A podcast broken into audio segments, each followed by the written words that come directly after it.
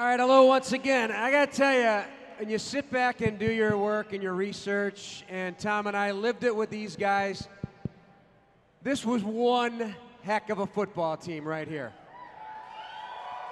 In the final analysis, you're going to realize just how good this football team was with a lot of great players. One of the most uh, memorable seasons, obviously, in Bears history in recent vintage. And it st- started with that shutout win at Lambeau to start the season. A, a rookie by the name of Devin Hester came through in that game.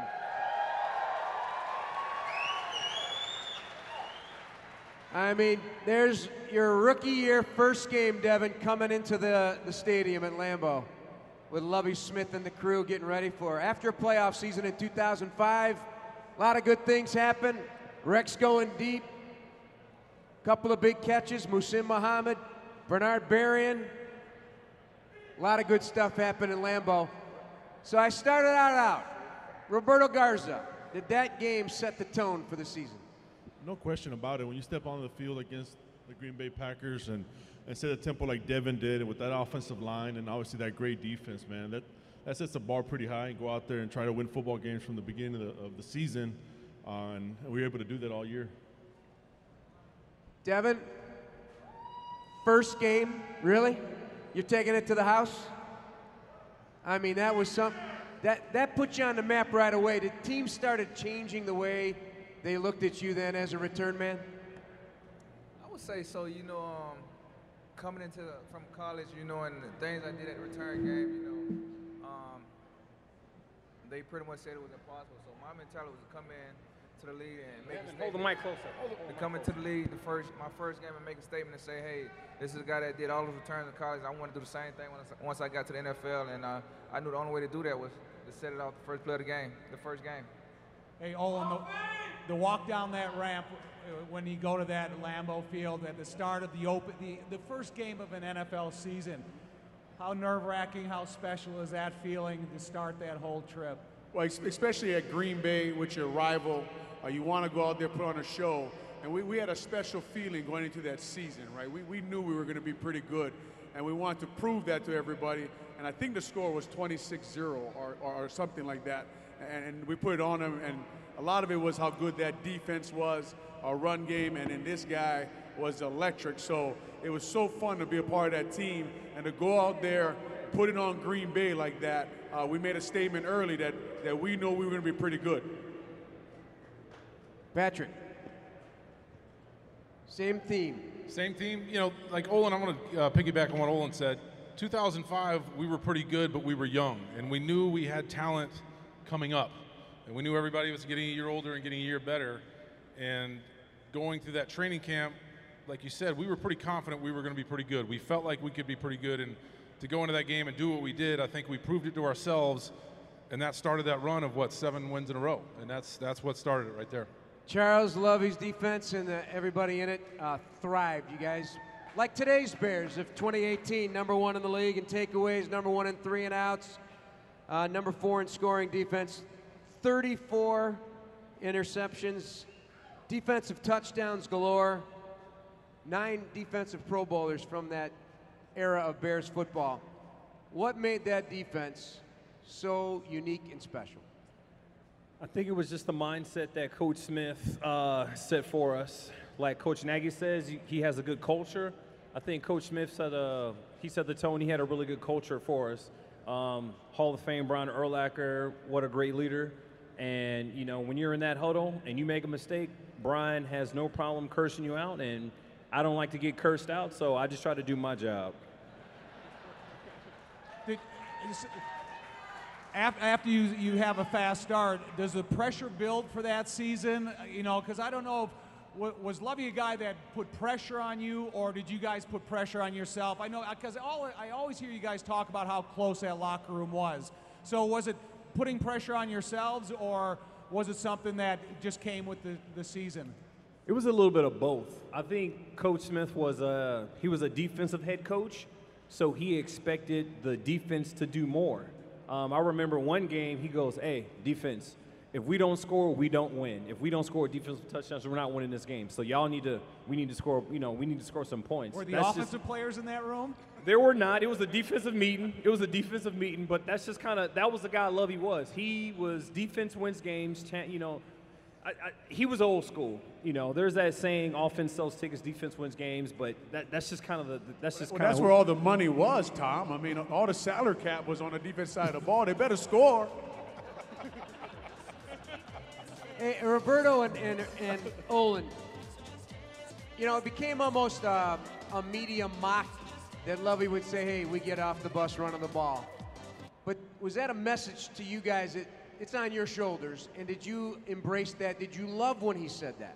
No question about it. You know, obviously Harry Hiestand was our coach, who's now here, um, and we have Thomas Jones, Ruben Brown, Fred Miller, John Tait. I mean, you look at the offensive line. All we wanted to do was double team people, and that was the mindset from Ron Turner, from uh, Coach Lovie. You know, we had that defense, so go out there and move the football, uh, double team people, move them off the line of scrimmage, and let John Thomas Jones go out and do what he does. Um, obviously, when you run the football, you control the game. Now the defense is fresh. We have uh, more first downs and uh, able to keep the ball away from the other team and then keep those guys fresh. And against anybody, they're going to create turnovers and get to the quarterback. So when you they tell you, hey, running the football, that's what we wanted to do anyway. Yeah, you know, Jeff, we just had all the components, right? So we did have a good offensive line, Ruben Brown, and, and like Gar just said, but we also had Des Clark and then Moose Muhammad who would control the middle of the field.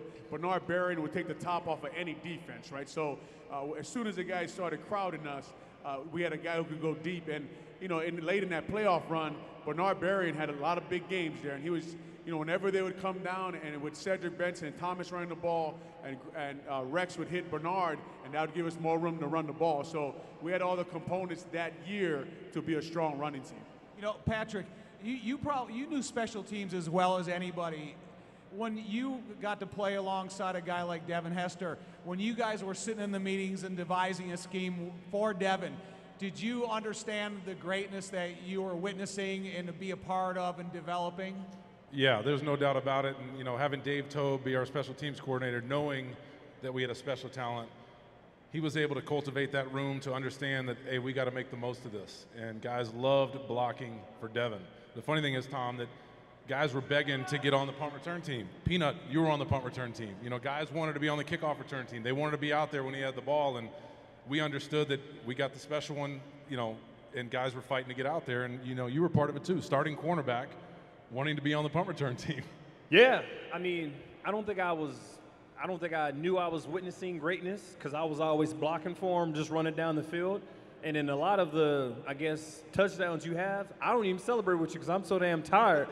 I'm trying to catch my breath. You like rolling the one you rolled like eight, nine times. I was like, yeah, okay. Whew.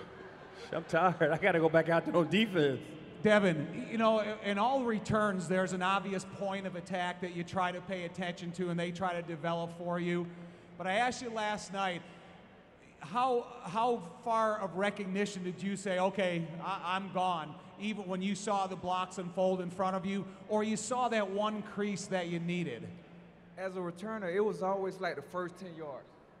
And my mentality, if I can get the first 10 yards and get a, head of, a full head of steam running, this is what, that's where all the, the, the grind and the grit is, the first 10 yards of return. And if I can break free through there, the, rest of the work is easy, you know. So I, I was built around with Coach David with a, a great group of guys. And like these guys say, man, and, in special team, me and Coach David was a genius when it came to returns.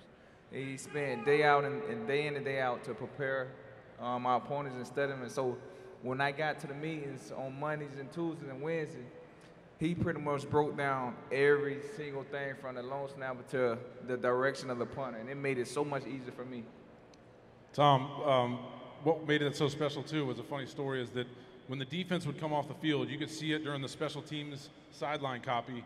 They wouldn't go and get the sideline adjustments. They would turn around and wait for the punt. And you could hear Bob Babich, the linebacker coach, or whoever yelling, "Get over here! We got to get these adjustments." What are you guys? We and they're gotta like, they're like, "Nope, we're staying right here. We got to watch this." And then all of a sudden, they, you know, then they go back and get the adjustments. But that's Uh, how that- special That it was. is one of the greatest compliments of people you pay attention to on the field. Well, maybe you should be sitting on the bench, but if you're playing against the Barry Sanders or something, you always wanted to watch him. And I think Devin contributed that type of greatness to the Chicago Bears that if he if he was going to get return a kick, returning going to return a punt, you're not going to the concession stand, you're not going to the bathroom, you're waiting to see what Devin does, and then take your time. And like I say, I, I got to give a lot of credit to our defense because our defense put us in so much good field position to be able to call a return. You know, and we had offenses pinned back to their 10, 15 yard line. So when it was time to punt the ball, you didn't have no choice but to kick it. You know, we didn't allow, you know, a lot of offenses to cross that 50 yard line. So that for as a returner, it was like the green light for me. Back to the O line for a minute. I know we got a couple photos about you guys. You did everything together. How critical was that? Well, when you play offensive line, the, the line is usually better than the sum of its parts, right? So you, you gotta like you gotta be working as one unit. Everybody's gotta see everything through Harry Hiestand always said through one set of eyes. So we all gotta see everything the same way. And and so that's why we would eat eat we'd eat breakfast together, eat lunch together, hang out, walk to the meeting room together, and just kind of build that culture of always always seeing everything together, always doing everything together. That way we were always on the same page. But you know what? Being an outsider looking in, I admired that so much because I used to sit, we sit on the bus waiting to travel, and then you see the offensive line filter out and everybody waiting for each other, kind of reconnecting in between each snap. You know, Roberto, you guys all you meant so much to each other, but it, it spills on because then it's the same challenge you bring it to the practice field. If one guy's going to show up, we all better show up, and I think it's important to show that aspect of the offense. No question, because we have to work together as a unit, and that chemistry is built day in and day out. And the expectation that the line set together, you weren't, you didn't want to be the guy that didn't do it, right? So when we walked in together, it was we're doing everything together. We're making all the right adjustments, everything that Olin is telling us to do. Okay, on this play we got to do this. Okay, so let's do it together. And that doesn't come just on the football field. It starts in the locker room. It starts walking in the plane together walking to practice together. You know, everything that we did helped us be better football players because we built that friendship, but also that expectation that this is the way it's going to be done, and you have to do it at this level day in and day out. And that tempo and that culture was set by Olin, by Ruben Brown, by Harry Hiestand, by the guys that been around and been doing it year in and year out. When you step on that football field, you know, I was the youngest guy there, and I was like, man, I got to keep up with these guys, you know, and I, I got to do my job to the best of my ability. And that was set by spending all that time together because you wanted to go out on the football field and perform for your teammates. Gars, one story I love telling about you guys and what you're talking about, you know, how you guys are always together, that if any of them, of any of that offensive line route was going to be late to a meeting, nobody would go in. So everybody was late. It was Now, amazing. that's We couldn't find everybody, right? They would You- figure. exactly. Were they going to was find brilliant. the whole team? So It was brilliant. we would wait on everybody. Wait, who came up with that idea?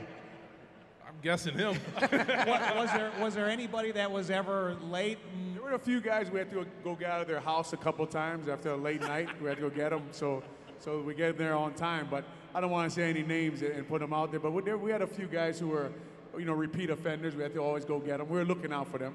Hey, Olin, what did you appreciate about this man in the weight room? Garza in the weight room. Well, well, Garza in the weight room, you know, he's legendary now at Halas Hall, and that, that's just the truth. That's how strong this man is. But that's just who he is. Like what I appreciate about him was, is he's the same guy every day. He works hard in the weight room. He works hard in the meeting room. He shows up every day. He's ready to compete. And like, like I know, like if I walk into a weight room with Garza, uh, you better be ready to get it on because he, but he does everything like that, and that's what you appreciate about him. Hey, Charles, I, I think I read where you went to 11 different schools as a youth, but you played 12 years for the Bears. Which one shaped who you are today more? I think the 11 different schools, just being in different environments, different situations, moving all over the world, living overseas, living in Europe um, as a young kid, it allowed me to get out of my shell. No pun intended. But uh, it is it, it's the. It, it allowed me to get out of my shell and really um, open up, talk to people, ask questions, you know, just be a little bit more open, asking questions and stuff. Uh, Devin, so your freshman year, you return a kickoff, opening kickoff against Florida for a touchdown. You return the opening kickoff in the Super Bowl for a touchdown. Those, that that's that is super impressive. Like, which one did did one shape you more than the other? Did you like you learn that you had the ability that early in life, and then tr- that transferred all the way up into the NFL level? I think it pretty much started um, in my youth days playing just backyard football. Um, we would play. Um, we didn't. We, we couldn't punt anything like Brad, um, so we would, we would call it throw off. And so um, we would throw the ball off, and we played two hand touch, and it was like every time I got back there, I would run it back on two hand touch. So I think from that point on, it I grew a, a passion and a love for that the return game, and it just really just excelled the older I got. All I know is all these years after that, every single time I go to the scouting combine and you say you're with the Bears, where were you when when Devin returned the opening? That's how significant of a play never happened before since the opening kickoff. For me calling the game, I never even anticipated. It's bad on me. Made that one cut, and I started thinking, oh boy, well, how am I going to capture this moment at the Super Bowl? But wow, was that not the one of the biggest memories in our lives?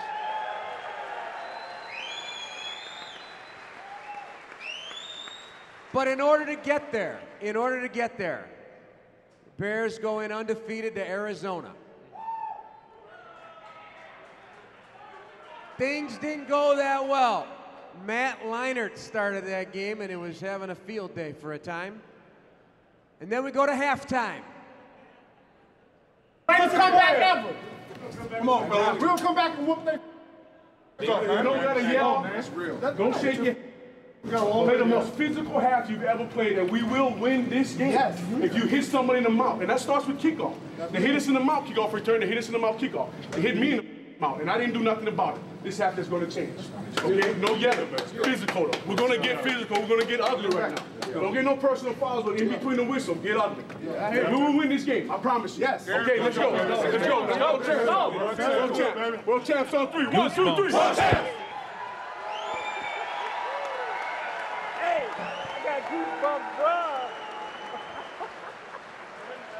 I like right. to tell I like to tell everybody, Jeff. Only the defense was listening when I was talking. the offense wasn't listening to me. But it, I mean, what a performance that that oh. game. We remember standing on the sideline, and as an offensive lineman, you guys are talking about Hess. And this is honest, and guards will tell you this. With offensive line, we'd stand there about where he would catch the ball. To, we got to witness him because on kickoff return, we're standing close to him, and on punt, we're watching him. And if he caught the ball in the middle of the field, honestly, I'd walk to the bench because he was gone. It was like, done. You would see it on the special teams film. It was. I, I'd walk away. I'd walk away and be like, field goal. Like, it's an extra point. Like, it, it was over. But uh, that game was. It, it was amazing, and we, as an offense, witnessed it right because we weren't doing much and. You know, it was Mike Brown taking the ball back. It was uh, Urlacher pulling it out to his 22 tackles and Peanut and, and, and and then, and we're on the field, and, and I look at Ruben Brown, and I'm like, is Hess gonna take this back? Like that's insane if he takes it. And sure enough, and we're just laughing on the sideline. This is insane, man. And it and it was, you know, it, it was it was an amazing game to be a part of. Olin, did you? Uh, so first of all, it does give you a little goosebump. How could it not? Right? Did that move you right there to see yourself in the end result all these years later? It's just fun to see, uh, be in a room with these guys, you know, like be back here and, and just, you know, I'm thinking, what the hell am I talking about? But it, it, it, no, it worked. Pretty, yeah, it was cool. It, was, that, but that was like that was just a special team. Like that's really what everybody believed. Like we just we never thought we were going to lose a game. We never thought they could beat us. You know, we had a, a, a, couple key injuries that everybody knows about who were really key players for us. But when we were our full 53, when that full 53 squad was there, Jeff, we felt like we were unbeatable. Like we literally felt like that. And that's, you know, and then like we didn't even know what we had in this guy. And when he showed up, and on as an offense, we are getting the ball on the other side of the 50 every time because nobody wanted to kick to him anymore, right? So they just squib it, and we, we get good field position every play.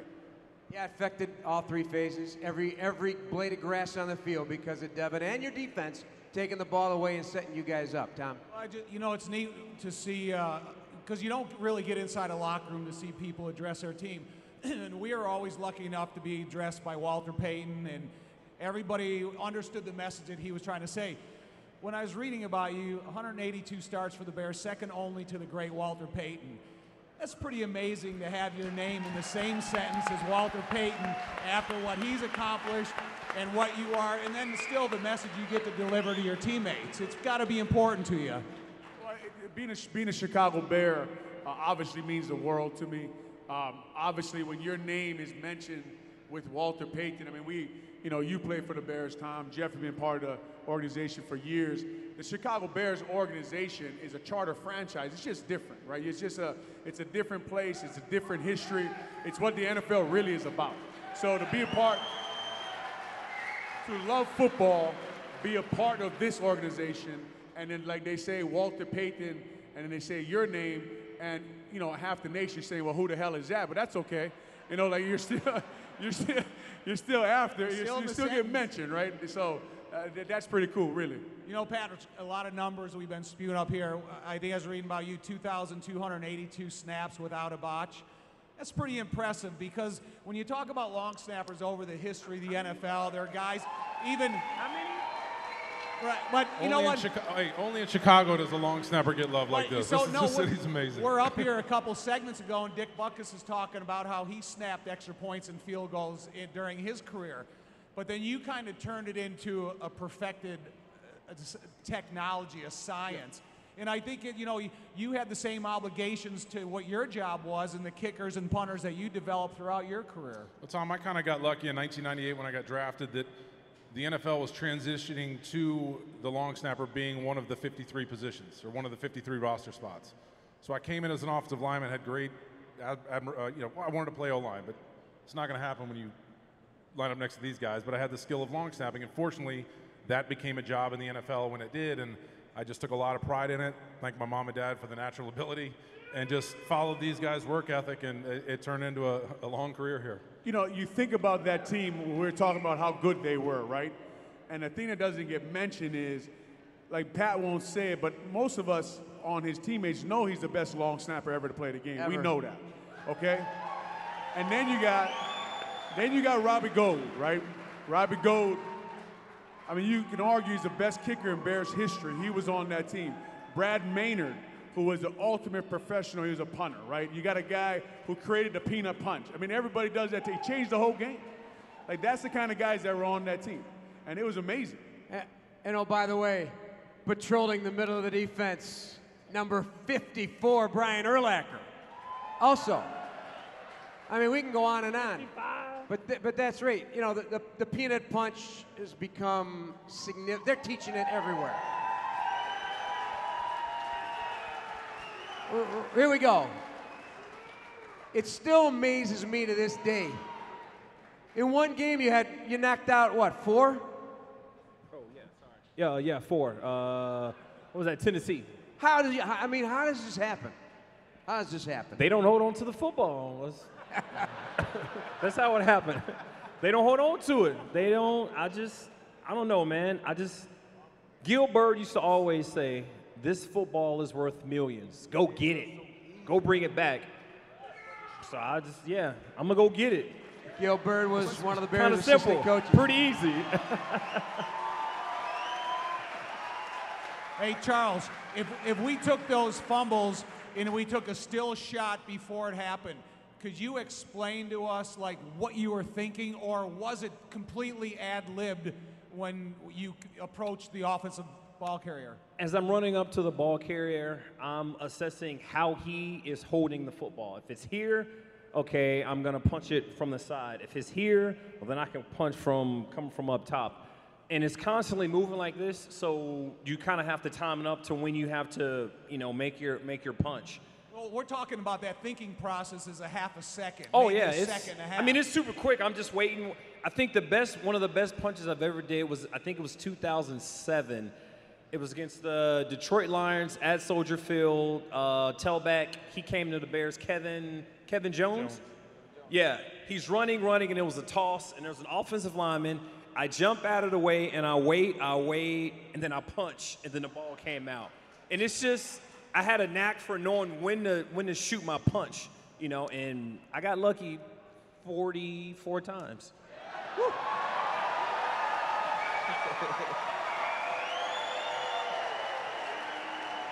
right. I mean, it's an incredible number.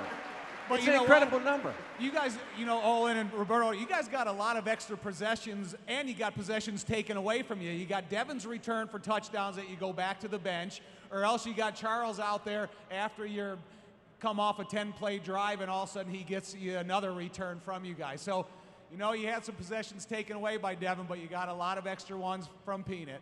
Absolutely, man. That's that, when you have guys like that, you want to get back on that football field and and try to score. You know, and then you have an offensive line that can double team people, you have Thomas Jones, Cedric Benson, and then you have those guys. It's just like, man, let's go out and run power. Let's go out and run uh, weak ISO, and go out there and try to work with that defensive line. Yeah, Lovie obviously preached takeaways. I mean, that, I mean, running the ball, taking the ball away. You guys delivered. It's one thing to say it, and okay, this is what I want you to do, but you guys did it, and you were great at it. Why? And did Devin's return ability maybe give all you guys this desire to, to take it and score? Because Vash, you, Mike Brown, defensive lineman, Urlacher, Briggs, you guys all score. I think when you're a head coach, the greatest compliment your players can give you is they want to play for you. And I think collectively, defensively, offensively, whole all 53 guys, we really wanted to play for Coach Smith. And whatever he was preaching, we were buying. Whatever he was selling, we were buying. We believed it. We believed in him. He was a great man, great Christian man. He believed in us. He treated us like men. I learned a lot from him, and I love him. Just, I mean, just he was he was he was a great guy. Still is a great guy. I think for me, um, coming in my rookie year, um, Coach Lovie, the first impression I got from him was he treated everybody like a man. He wasn't the coach that gonna say, I'm checking curfew, I'm, I'm checking to see what you're gonna do. He left it up to the, the captains, which was Olin Lack, and those guys say, you guys here, you take control of this team. And that's what I love about Lovie. Like he he wasn't the, the dominant freak. He allowed everybody to do their job. And when you have a coach like that, it, you don't you don't want to do nothing wrong for him. He didn't micromanage us. He let us be men. He let us do our job, and he trusted us. The other thing about him was he was the same every day. So we knew what we were getting every day. And you know, people said show more emotion. Well, if he showed this emotion up or down, we felt it. You know, we oh, felt it in Halas Hall, but going into that workspace every day, you knew what the expectations were because he was the consistent man every day and it made it easy for us. The oh, most I've ever heard him yell, I don't know what game it, I mean, it might have been like the Arizona game, and he said, "Friggin'." That was. We're Jiminy friggin', Christmas. we're getting, we're friggin' getting our butts kicked. That was it.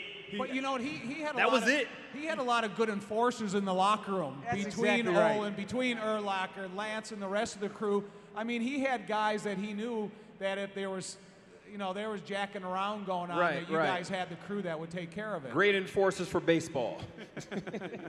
Erla, uh, Olin, So Lovie screams at me one time. I did something at practice. I can't share it here, but he says, "Olin, Jiminy Christmas, right?"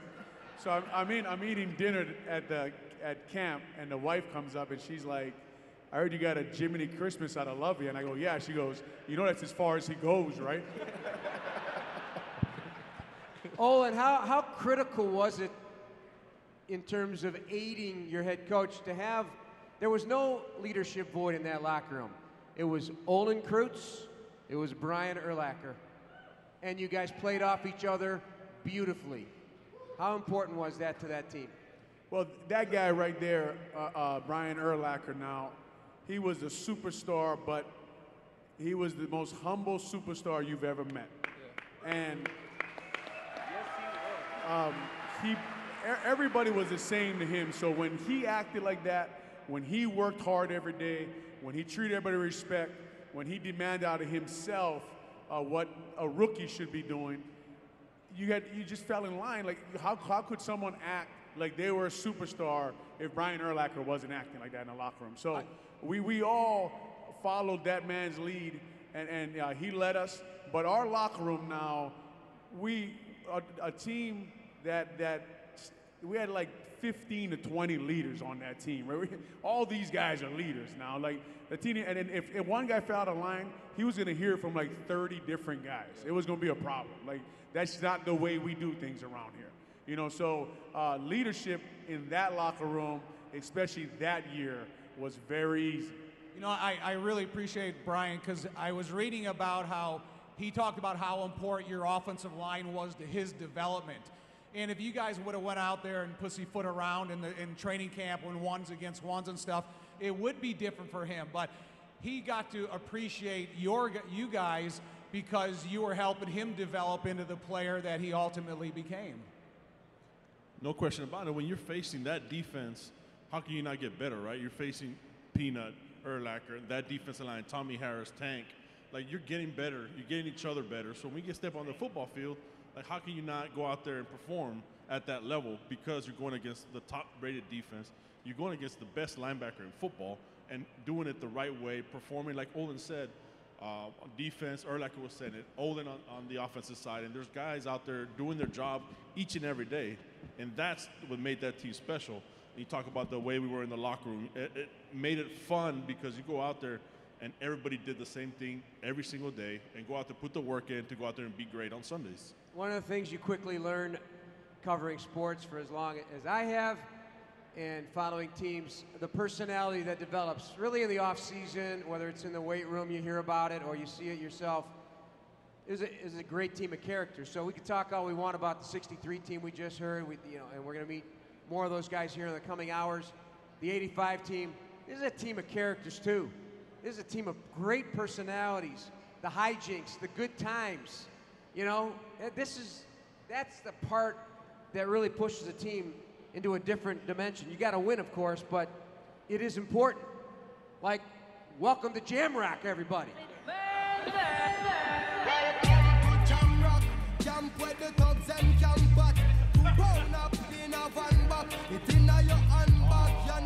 Better turn it on. We're gonna start flipping TVs and chairs, flipping speakers. All right, tell us about this Damian Marley classic internally. in I'm, the I'm gonna let locker room. Olin take this one because we just talked about this like an hour ago. It was like, you know, back when we actually had two a days, camp was long, so you had to get some way to get everybody going and, and forget about how brutal it actually was to go out for the 25th practice row. And like Garza said, it was hell going against this defense every day. We, you know, we, we couldn't do much against them. That's how good they were. But so we'd play jam rock in the locker room, and there was a lot of weird dancing that would go on, a lot of locker room slamming, uh, maybe some coffee tossing, uh, laundry Baby baskets powder. flying all over the place.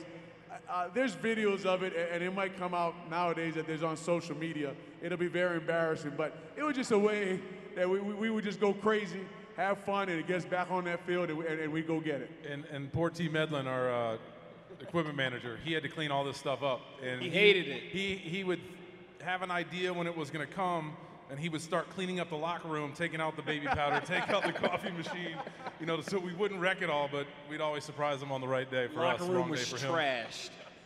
Everyone's beating on the locker with their We went out and had a great day of The practice. dolphin kick. Yeah, it, it's hard to like.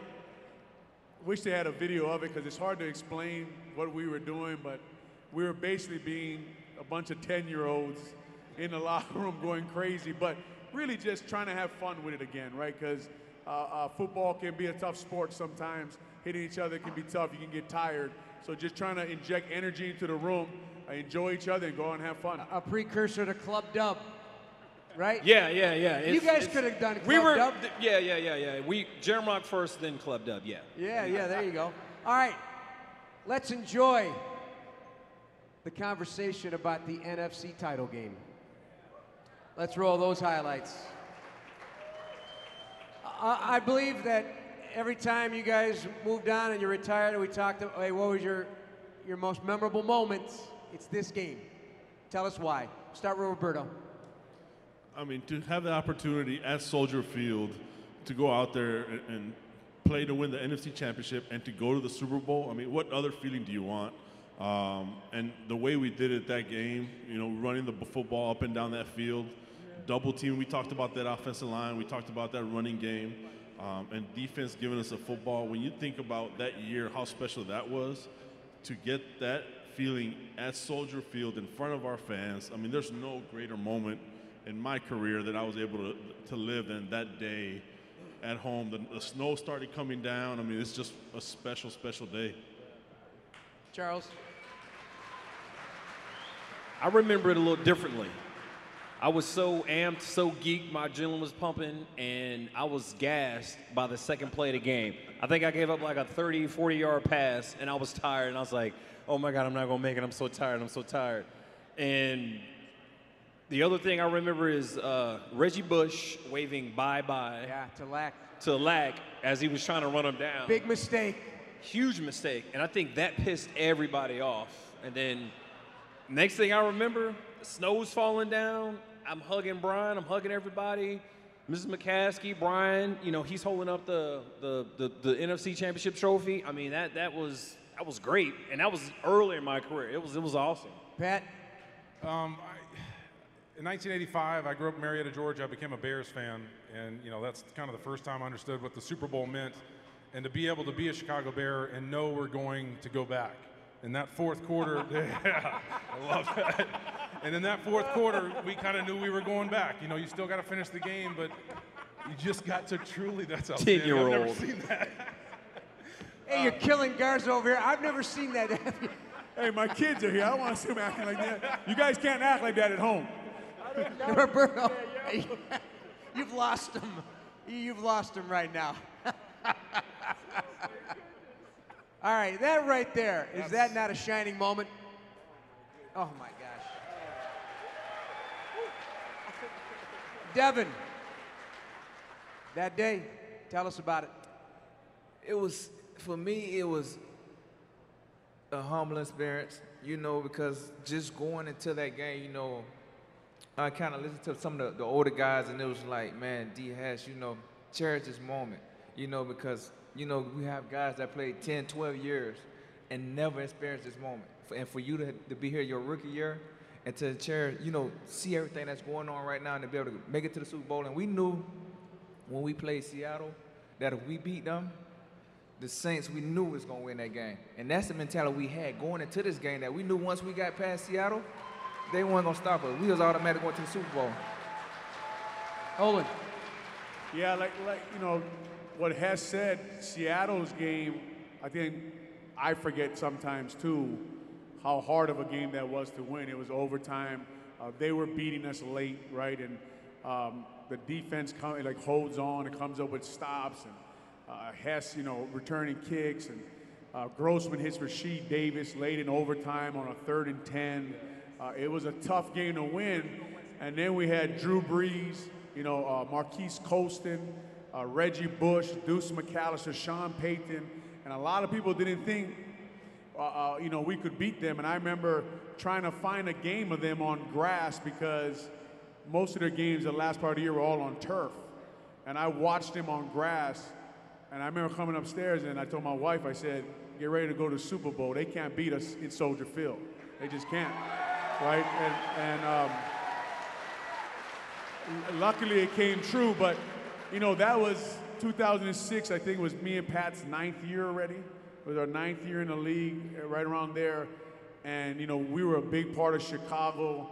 And all of a sudden we're winning and the snow starts coming down, right? And now I'm like, this is a movie, right? And then uh, Mrs. McCaskey's holding her dad's trophy in her hands. And it was just unbelievable. It was, it was a, a surreal scene to be a part of at Soldier Field. Oddly, it was the same thing that happened in the 63 championship game. Snow started falling. Well, you know what? It's it's it's neat for us to see because um, to be able to have that celebration at home in front of a sold-out stadium and everybody staying in their seats to take part of the celebration, because earlier in the '80s, you just went into the locker room after the Super Bowl. Both teams just escort left the field and went into the locker room. There wasn't that celebra- that lingering celebration that you could share with your teammates and share with all the people that have played an important role in you getting there and then have them a chance to see you. And then as you saw Olin wearing the hat, I mean, what better is that to go into the locker room with 50 of your closest work hard, work, you know, your cohorts at work and be able to celebrate that moment. I remember being in the locker room after that game, and I was sitting with Thomas Jones. This guy is one of my favorite players on the football team. Thomas Jones is a man now. And we, we were trying to figure out, you know, how this is going to work, and you know, who, who you playing, who's it going to be? It's going to be the Colts, and just seeing the awe on his face and how happy he was to be a part of this organization because his career was star-crossed until that time, and he was like an offensive lineman too. You guys really Yeah, you know, Thomas was a huge part, a guy who doesn't, people know how good he was. I don't know if people know how big of a part of our locker room he was, how big of a leader he was in the huddle, how he demanded, uh, he demanded professionalism from everybody. And he wanted to play hard, he wanted to win, and he always injected energy into everybody. And his, his personality and who he was was a real big part of our team and our offense. You know, I remember telling Thomas Jones once, and a few times I talked to him walking down the hall after one of his games, I said, you know, Walter Payton would be proud of you. And you think about his contribution to that team, his dedication to be and prepared to be able to take and deliver the abuse of the game. And it's the same thing with Walter. And uh, I, I find there's a lot of in common with those two guys that Walter would have been proud of Thomas Jones and his efforts. Let's talk about some other guys because, again, there's great names on this team. So we'll try and tick them off as, as quickly as we can here. Uh, Adewale.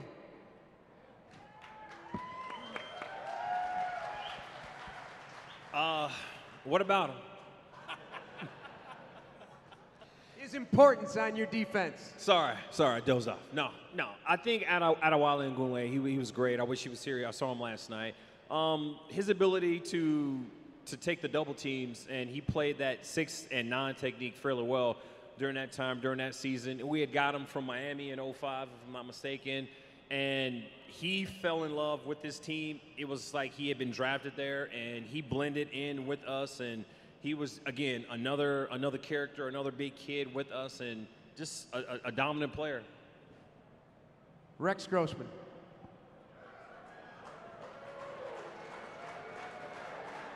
You know, Rex, Rex was, he, he, wanted to win so bad and he wanted to be really good and he, he had a lot of guts, man. He'd sling it. Like he wanted to sling it. He wanted to go to the Super Bowl. He led our huddle a lot of times. If you really go back and look at those playoffs and that year, he made a lot of big throws that got us into that Super Bowl. And um, I, I, had a, I had a tremendous amount of respect for Rex. Uh, I thought that he had a great year uh, from 2005 going all the way through 2006. He was actually, that year in 2006, he was the first time uh, in my career with the Bears we had a guy start all 16 games. And, and it was just good to have the same quarterback for the whole season, get comfortable with one guy, and he played at a pretty damn high level that year. You touched on him, but I think he was a, a- another ideal fit for the personality, and we all loved him. Rube, Ruben Brown. He was a special character, no doubt about that. Uh, but you know, before he got here, he had one, gone to eight straight Pro Bowls in Buffalo. One of the greatest left guards to ever play the game. And the character side, he's just one of those guys that came to work every single day, man. It didn't matter what Ruben did the night before. Uh, he was going to step on that football field, and somebody was going to get double teamed day in and day out. Um, and when you have leaders like that that have been doing it for 10 years, day in and day out, man, it's hard not to sit there and sit there in awe and, and follow that guy. But when he stepped on that football field and he started yelling, somebody's about to go down. I think the thing I remember most about Rube was we used to always break it down on Space Mountain. Space Mountain, because after you win a Super Bowl, what do you do? You go to Disneyland, right? So week one, game one, we going to the ship. This is the year. Space Mountain on three. One, two, three, Space Mountain. Like for me, game one, week one, I knew we were going to the Super Bowl, and that's Rube. He, Well, he set the, other tone thing. early. He would always say it. He would always just say it in the back of bus too. We're going to the Super Bowl. We're going to the Super Bowl. And the more you say it, you start believing it, and it started happening. And, and he was we a- going to the ship. yeah, we're going to the ship. Yeah, he was he was a big part of it. I mean, he was a uh, he would just say it every day. We're going to the Super Bowl. And as we kept winning and doing what we were doing, obviously we did. Hey, Devin, you were kind of your own leader because it's kind of unique. You're not playing with five offensive linemen, you're not playing with four DBs.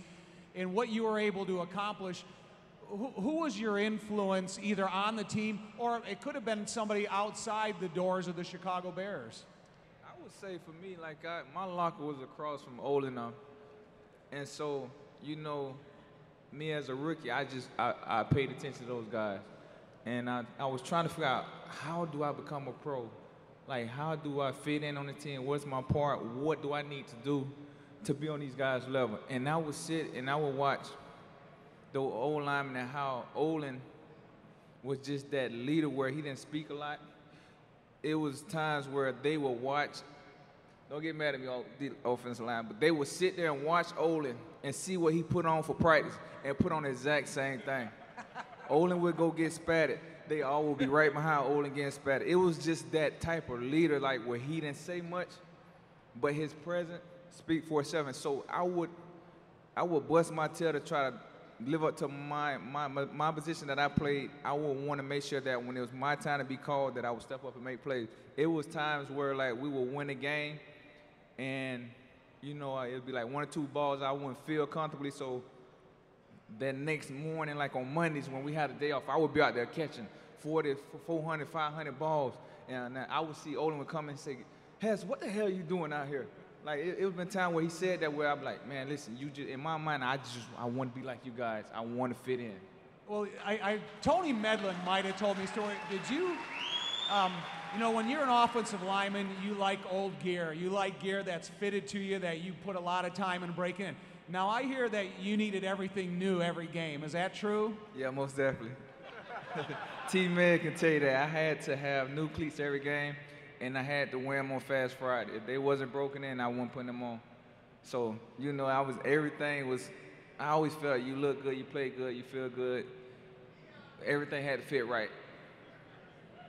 You know, in that, uh, in that win over the Saints,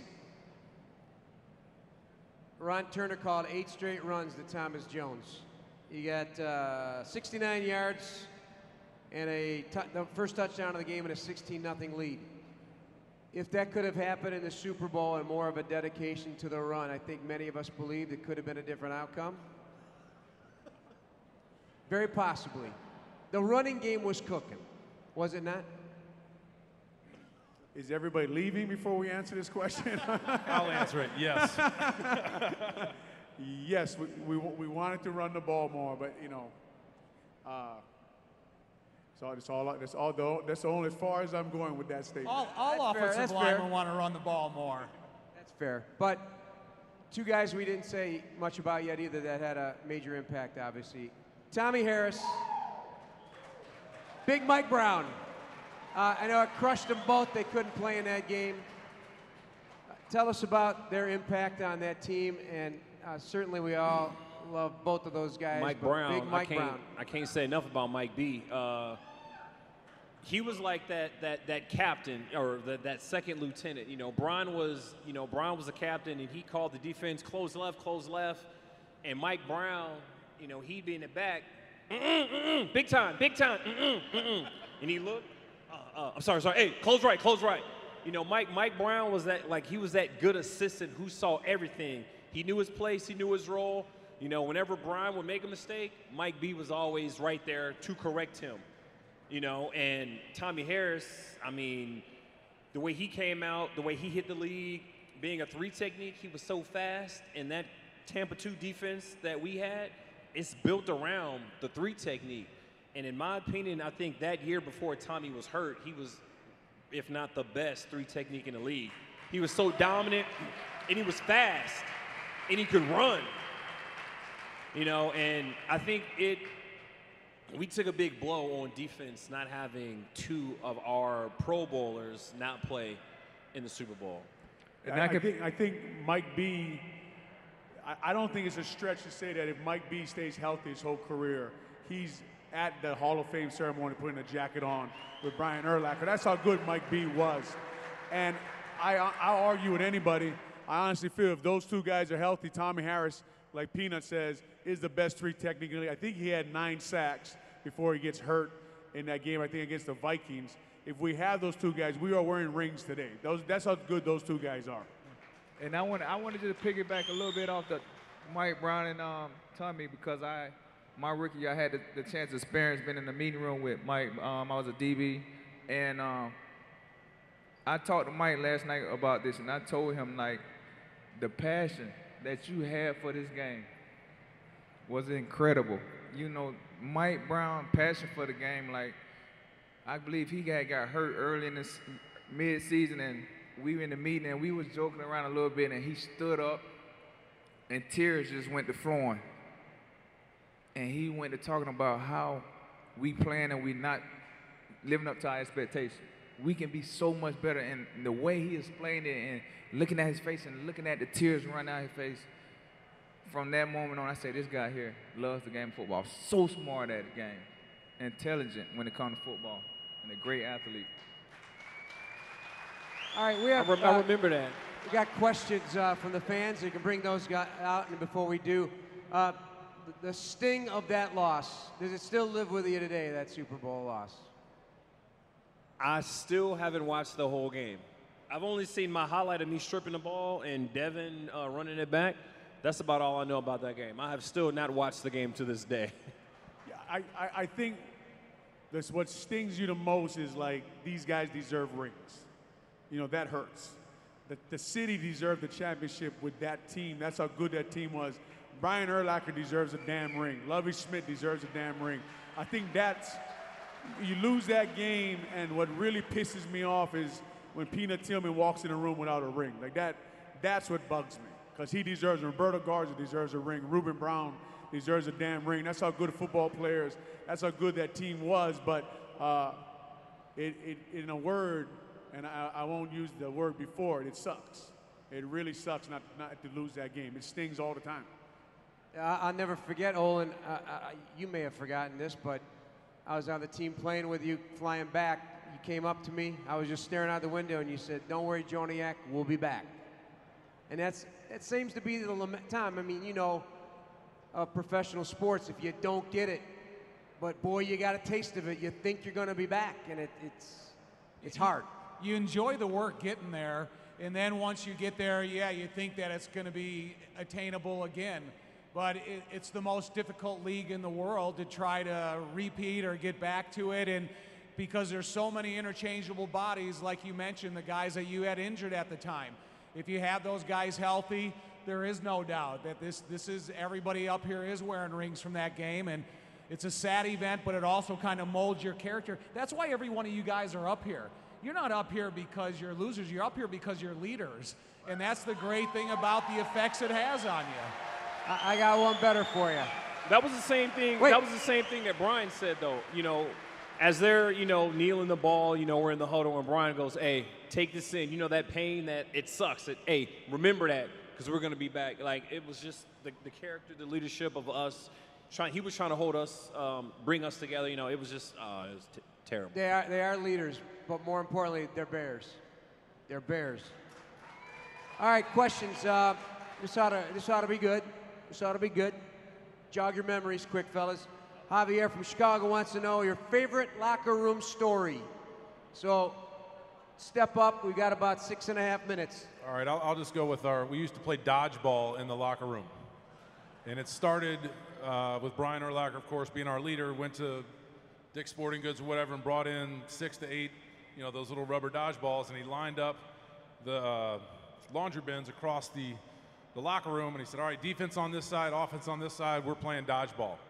And this is on a Saturday after a walkthrough when you're finally putting the you know, crossing the T's, dotting the I's. Everybody's got to get focused. And all of a sudden, we're playing dodgeball, and we're right next to the coach's locker room. And it is, like Olin said, 10 year olds playing around, and we're having a good time. I think we got a Jiminy Christmas out of Lovie Smith when he came in there. He wasn't happy. so he calls us in, or calls a couple guys in, and says, Guys, we can't do that. You know, it's time to focus for the game. So we go out and win, I think 41 10, or whatever game it was, but we go out and have a big win. So that next Saturday, we walk in the locker room. Everybody looks at Brian like, what are we doing? He's like, we're playing dodgeball. so we played dodgeball the rest of the year, every Saturday. Remember the soccer game we used to play? We, used to, we someone bought a soccer ball. We all thought we were soccer players, right? and um, somebody bought this soccer ball, and we should try to get, see how many kicks we could, volleys or whatever, and we would count one, two, and we'd go in a big circle. I think we got up to like 60 or something like that. The entire locker room from one end to the other, and we got 60, and the, we once again, little kids destroyed the locker room. I think Olin got mad at me because I ran up to Clyde and he had the checks, and I was like, "We did it!" He threw the checks. The checks went flying in the air. I was like, "Oh, my bad, my bad." Yeah, that was a good one. Anybody else? That, that takes the cake? All right. Uh, which Bears alum were you looking forward to meeting this weekend the most? Jessica and Elmhurst would like to know. You guys have met a lot of these guys before, so. I'll tell you, I, mine was Dick Butkus. I've never met him before. And I, last night I went total fanboy, went over there, introduced myself, and just wanted to shake his hand. You know, he's wearing his gold jacket, and that's one of the most iconic Bears, and we've got a lot of them, and that, that's that's that's the I wanted to get a picture with Dick Butkus, but I didn't. I, I was, yeah, I was the, I was like, ah, should I get a picture? Should I not get a picture? Can I get a picture? Is he gonna think it's weird? Should I be a fan? I don't. Ah, so I didn't. I got scared. Well, Tom, Tom the entire interview with with, uh, with Dick Butkus, he, he referred to him as Mr. Butkus the entire interview. The, the first question I asked him was, "Did you meet Syl- Sylvester Stallone before he made Rocky?" Because in you in that movie when the dog was named Butkus, I mean, I mean, what what spells out greatness better than being you know having a bulldog named after you in that movie? And he says, "Yeah, he ran into him and asked him where his residuals were." Well, how flattering is it when young guys come up to you? I mean, Devin, you get it all the time. Peanut, Olin, I'm, I'm certain you guys do. Young guys coming up to you and admiring you, your abilities, and your accomplishments. Oh, it's it's it's an honor, you know. Um, like you say, we we at one po- one point in time was in their shoes, you know, and to see guys, you know, that to come up to me and say, "Hey, I was playing with you when you was on the video game when you played for the NCAA." You know, it makes you feel old, you know, but at the same time, you know, yeah, guys, and I was a fan of yours when I was in the fifth grade.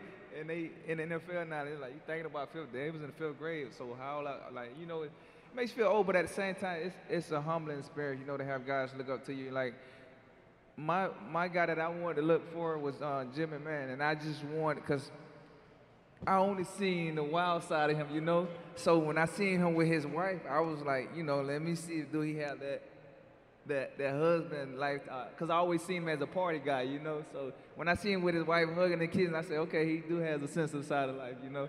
So I mean, for me, my guy was Jimmy, man. But for the kids, younger guys growing up, you know, it's an honor.